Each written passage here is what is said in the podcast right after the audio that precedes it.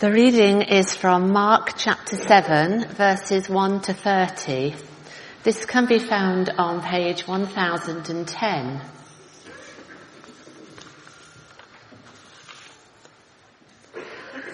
Mark chapter 7.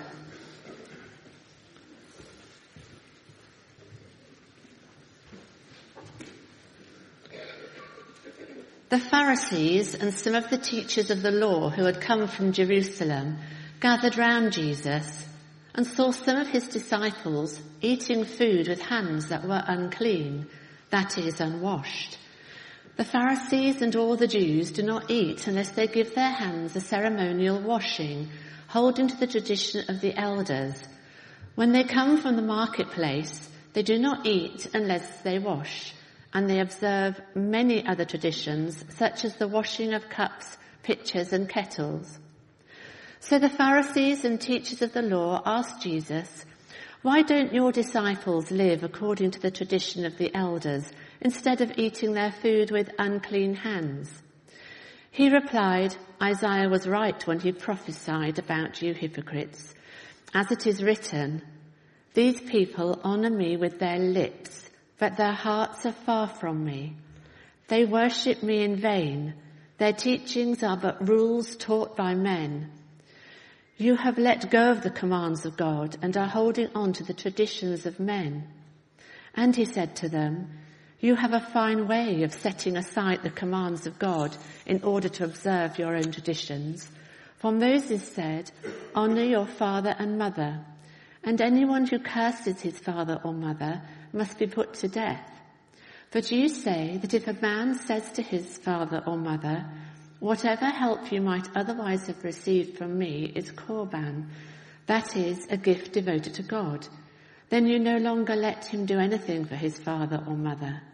Thus you nullify the word of God by your tradition that you have handed down. And you do many things like that. Again, Jesus called the crowd to him and said, listen to me, everyone, and understand this. Nothing outside a man can make him unclean by going into him. Rather, it is what comes out of a man that makes him unclean. After he had left the crowd and entered the house, his disciples asked him about this parable. Are you so dull? he asked. Don't you see that nothing that enters a man from the outside can make him unclean? For it doesn't go into his heart, but into his stomach, and then out of his body. In saying this, Jesus declared all foods clean. He went on, what comes out of a man is what makes him unclean. For from within, out of men's hearts, come evil thoughts, sexual immorality, theft, murder, adultery, greed, malice, deceit, lewdness, envy, slander, arrogance and folly. All these evils come from inside and make a man unclean. Jesus left that place and went to the vicinity of Tyre. He entered a house and did not want anyone to know it, yet he could not keep his presence secret. In fact, as soon as she heard about him, a woman whose little daughter was possessed by an evil spirit came and fell at his feet. The woman was Greek, born in Syrian Phoenicia. She begged Jesus to drive the demon out of her daughter. First let the children eat all they want, he told her, for it is not right to take the children's bread and toss it to their dogs. Yes, Lord, she replied, but even the dogs under the table eat their children's crumbs. Then he told her, for such a reply you may go. The demon has left your daughter. She went home and found her child lying on the bed and the demon gone. This is the word of the Lord. Well, last week in our uh, series in Mark, we thought about Jesus as the divine king, and today we're going to think about him and see here that he's also the universal king. Um, I'm Philip Hines. I'm one of the members of the church family here at uh, St Mary's. But before we carry on, let's pray. Heavenly Father, we use the words of, uh, as we pray, we use the words of that collect that uh, we prayed earlier. We pray that you'd help us to hear and to read, mark, and inwardly, inwardly digest as we look at the scriptures together. Please teach us from these words in the Bible, and we ask this in Jesus' name. Amen.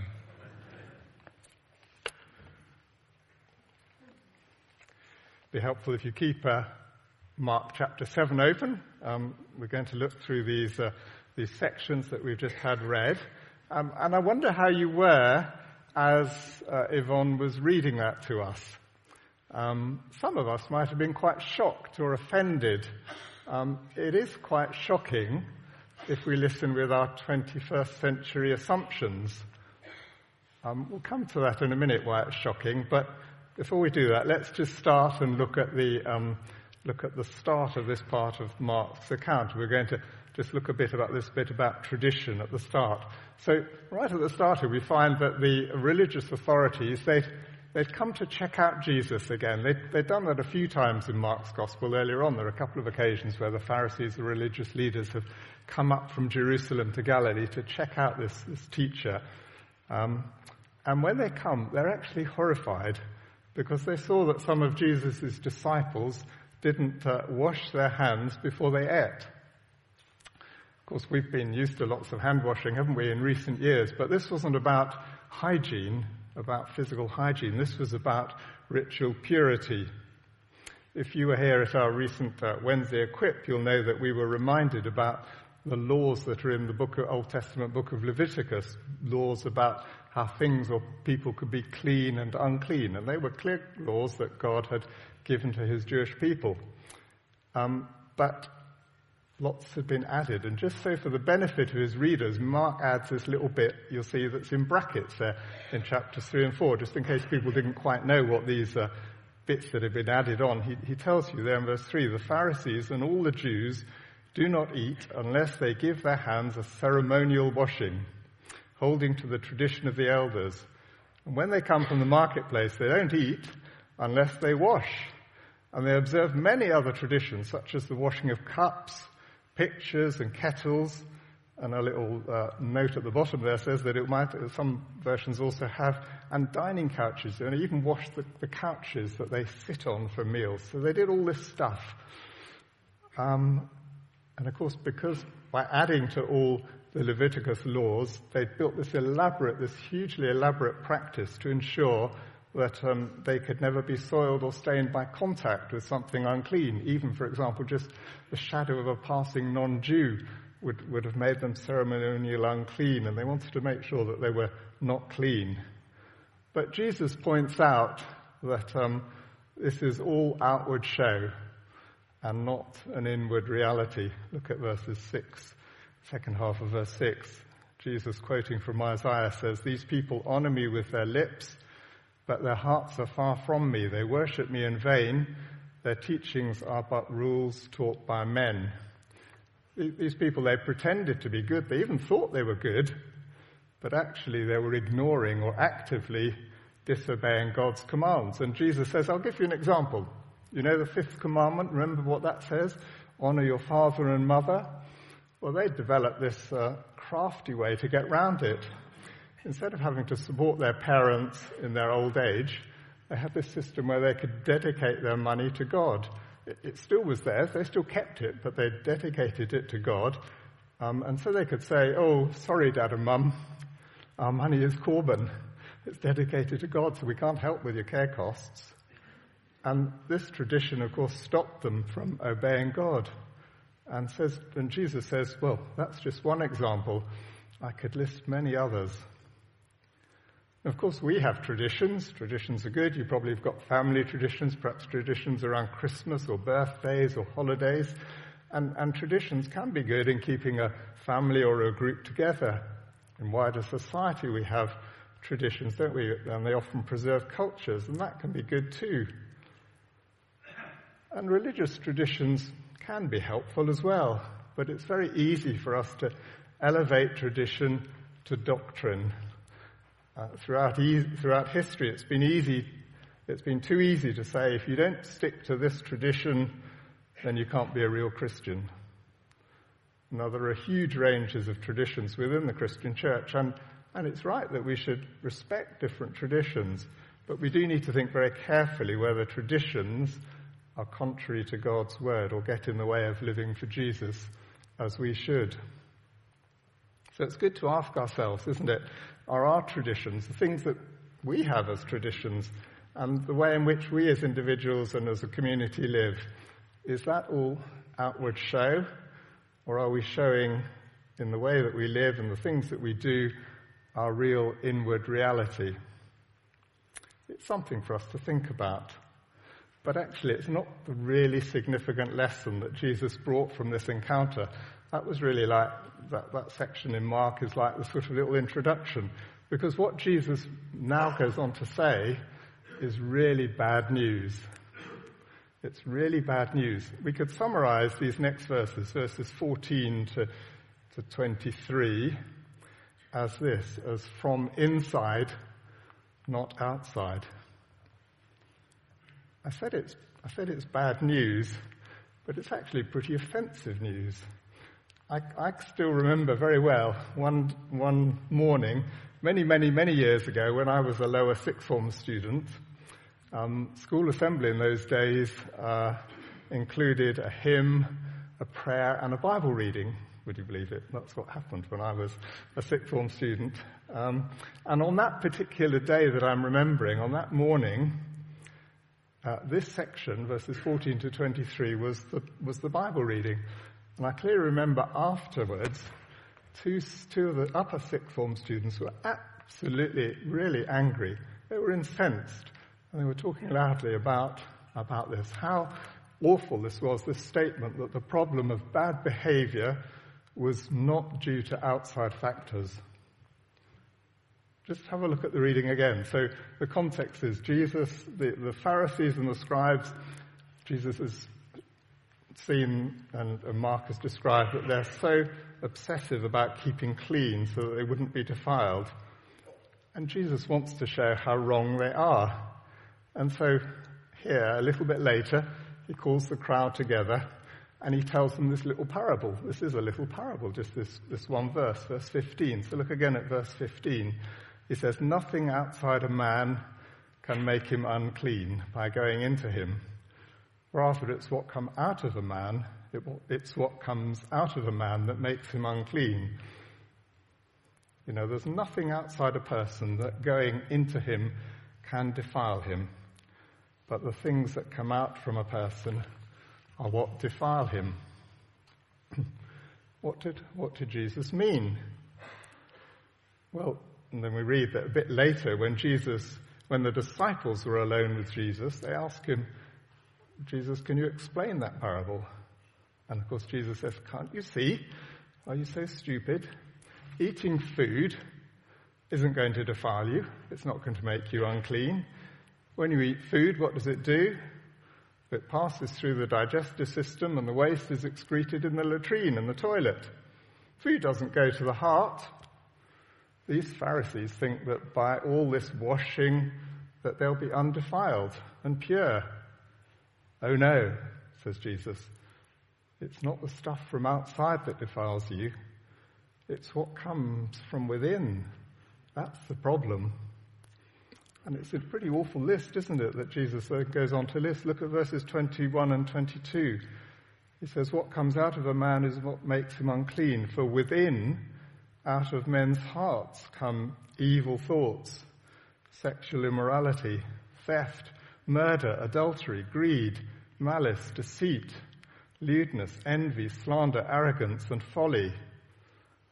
All these evils come from inside and make a man unclean. You can see, can't you, where my school colleagues were so angry. People mess up, don't they, because of their environment, because of their circumstances, because of their social structure, because of their lack of education. If only we could sort out all these harmful external factors, then things will improve. And this idea that we can fix things, that's something that we're all prone to think. We, we all see that there's a problem with human behavior, but there are lots of ways we think that we can fix it. If we have the right politics, whatever, whatever that might be, then eventually the problem could be fixed. Or it's easy to think that we can fix the problem by religious observance. If people do the right things, then they'll become better. Go on a pilgrimage, attend church regularly, say the right prayers, even read the Bible regularly. It's so easy to think that just by doing things, we could fix the problem. You know, lots of good things that we could do. We could right that we should look after our health, that we should exercise. It's right to think about reversing climate change. They're all good things, but will do any of those things fix the problem of how we behave? Whatever, whatever fix-it solution we go for, they all work on the basis that the problem is from the outside. And Jesus said, no, the problem isn't outside, it's inside. It's in your heart. Did you, did you notice who Jesus is talking to at this point? He's not, he's not talking to the hypocritical religious leaders, nor even to the ordinary people, to the crowd. He's talking to his own disciples, to the people who are close to him, who are following him. And he's teaching them a very important lesson. And it applies to them just as much as it does to the hypocritical religious leaders. They all suffer from sin sickness. In fact, we're all unwell. We all are seriously sin sick.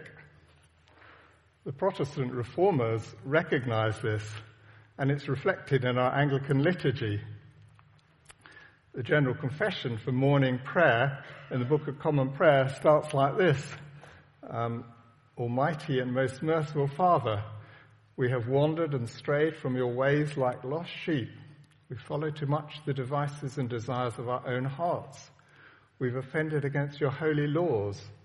We've left undone those things we ought to have done, and we've done those things we ought not to have done, and there is no health in us.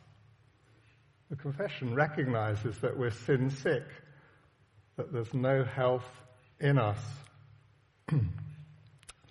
Probably not many of us have read the 39 articles of the Church of England. I think many years ago we did study them in house groups, but they're historic statements of belief um, that explain what the Bible teaches. Article 9 is a set of statements on original or birth sin. And it's got sort of several sections, but the first two sections say this. Original sin is not found merely in the following of Adam's example, it is rather to be seen in the fault and corruption which is found in the nature of every person who's naturally descended from Adam. We're all, we're all descendants of Adam, corrupted and predisposed to evil.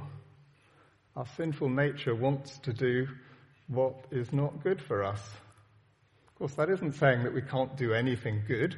We're still made in the image of God. But sin's tentacles corrupt every part of every person. It's not a very popular doctrine. We love to make excuses for why we do wrong. Even earlier, as Caroline was doing those things, you know, it's easy to blame someone else or find an excuse. We love to find excuses. And sadly, many church people don't really believe uh, this doctrine even though if they hold office as a minister in the Church of England, they promise to uphold this truth with all the rest. But be honest. Each of us knows that we do wrong. We do all sin. But what has Jesus just told his disciples in explaining this parable? And what's he saying to us? Are you a sinner because you sin? No. Jesus taught me that I sin because I'm a sinner. You sin because you're a sinner. You're not a sinner because you sin. You're a sinner first, and therefore you sin. That's what this parable and Jesus' explanation teaches us. It's bad news, isn't it? When you get bad news about your health, then you need a doctor.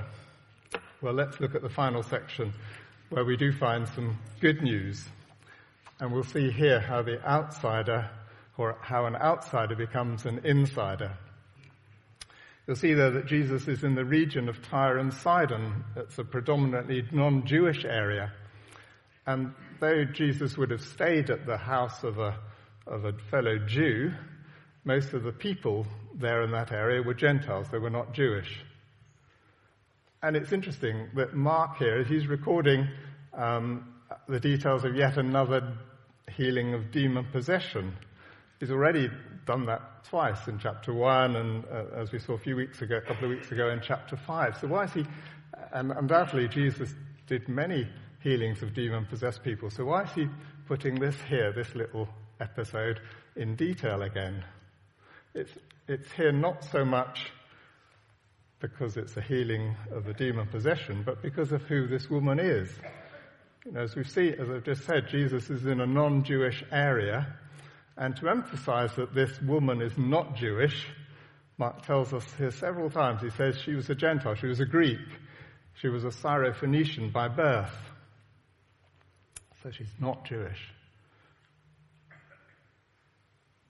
If, if Jesus' earlier statement about sin sickness was offensive to our 21st century ears, so too is his description of this woman. What does he call her? He calls her a dog. Is Jesus now being as bad as the Pharisees? The remarkable thing is that even if we're offended, the woman, she wasn't offended. She knew that as a non-Jew, she was outside the community of God's people. She wasn't entitled to the blessings that God's people enjoyed. Jesus does actually use the word for a small dog, but he's still comparing her to a dog. Jesus, at this stage, his primary mission is still to the Jews, to the people of God. Of course, in the Old Testament, we do we have glimpses, even as far back, say, as Abraham, of the worldwide mission that God had planned. And there are little snapshots of God dealing with Gentiles, Elijah and the widow of Zarephath, or, or Naaman, uh, Elisha and Naaman. But now here Mark is showing us that Gentiles, that outsiders, are being welcomed as well. This woman, she recognizes that she had no right. She had no entitlement but she calls on Jesus' mercy and grace to give her what she doesn't deserve. And Jesus gave it to her. He accepts her precisely because she knew that she had no right, because she had no entitlement. And her daughter was healed. The outsider becomes an insider. And did it just a bit make quite clear that Jesus wants to include outsiders, Mark goes on to report other encounters with non-Jewish people, with Gentiles in the sections that we're going to look at next week. But just, and just look back to verse 19. There's another little, uh, little editorial bit where Mark puts something in brackets. So in, in verse 19 he says, in saying this, Jesus declared all foods clean. Mark saying, yeah, at this point, the need for this way, the old way of keeping God's Jewish people separate would no longer exist after the coming of Jesus. Jesus' kingship isn't just for the Jewish people, but it's for all the world. His kingship is universal. So what do we learn from this Syrophoenician woman? She knew that she wasn't entitled she had no rights. How different that is to the way we think in the 21st century. We've got rights. We want our rights. We feel entitled. We should fight for them. But like this woman, we have to realize that we don't have any right to demand that God accepts us. We saw that earlier when Caroline was sharing in, in the all age section about God's holiness, that we are completely un, not entitled to come near to God. We're all outsiders. We're like outsiders. We're all sin sick. But by God's grace, we can become insiders. we can become accepted because of Jesus' sacrifice on the cross in our place and his resurrection to glory. Again, the Anglican Protestant reformers got it. Thomas Cranmer uh, wrote these words in the prayer of humble access in the, in the communion service, basing it on this episode here in Mark 7. We do not presume to come to this your table, merciful Lord, trusting in our own righteousness, but in your manifold and great mercies. We're not worthy so much as to gather up the crumbs under your table, but you are the same Lord whose property is always to have mercy. So, shortly, as we come to share in communion, we recognize that we have no rights, no entitlement, but through the Lord Jesus, we're able to come to God. Tim Keller put it like this On the cross, Jesus would identify with us totally. On the cross, the child of God was thrown away, cast from the table without a crumb, so that those of us who are not children of God could be adopted and brought in. Put another way, the child, Jesus, had to become a dog so that we could become sons and daughters at the table. Isn't that wonderful? How wonderful that is. Well, three final things just for us to take home from these verses. Firstly, their heart is far from me. That was Jesus' description of the Pharisees and the scribes. And if you're a Christian, you probably have got family or friends of whom you would say the same. Their heart is far from God. The problem that they, like all of us, have is a sin sick heart, which needs the doctor. But did you see how this Syrophoenician woman was pleading with Jesus on behalf of someone else? She wasn't pleading for herself, she was pleading for someone else, pleading for her daughter. And in fact, in Matthew's account of this story, we see that she was very, very persistent. Well, be like her. Keep asking the great physician to heal your family member or friend, to change their sick heart Of course, there's not a guarantee that he will, but keep pleading. Don't give up. And then, secondly, when we turn to Christ, he welcomes us. God forgives us. He sees us as if we'd never sinned. We're still infected, though, with sin sickness, but we're getting better. We don't get a clean bill of health until heaven Another section of that article, 9 of the 39 articles, recognizes this biblical truth and it says this infection within man's nature persists even within those who are regenerate. In other words, when we become Christians, we're still sin sick. We are getting better, but we're not perfect. And we know that, don't we? We know that if we're honest, if we're a Christian, we know in our own experience that we are far from perfect. And it is still a struggle, it's a battle. We long not to keep doing the things that we do or thinking the things that we think. It's a battle, a battle to fight against temptation. Conscious of this, it was wonderful a few weeks ago to sing some words which really spoke to me. The daily struggle continues, but one day, one day I will no longer sin. These are the words we were singing. With every breath, I long to follow Jesus, for he has said that he will bring me home. And day by day, I know he will renew me until I stand with joy before the throne. To this I hold, my hope is only Jesus, all the glory evermore to him. When the race is complete, still my lips shall repeat, yet not I, but through Christ in me. How wonderful that will be, won't it, when our heart sickness is finally cured and the struggle that we all face now is over. And then, thirdly, maybe you don't call yourself a Christian, or perhaps you're not sure that God will welcome you. You're not a Christian, but you, you think, well, I'm not sure that He'll welcome me. If you feel an outsider, remember we've seen that Jesus welcomes everyone to come and to be an insider so as we finish, let me quote again from Tim Keller. This is Tim Keller. Because Jesus identified with us, we can approach him. The Son became a dog so that we dogs could be brought to the table. He became mute so that our tongues can be loose to call him King. Don't be too isolated to think that you're beyond healing.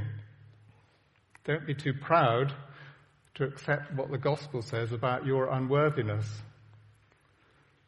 Don't be too despondent to accept what the gospel says about how loved you are.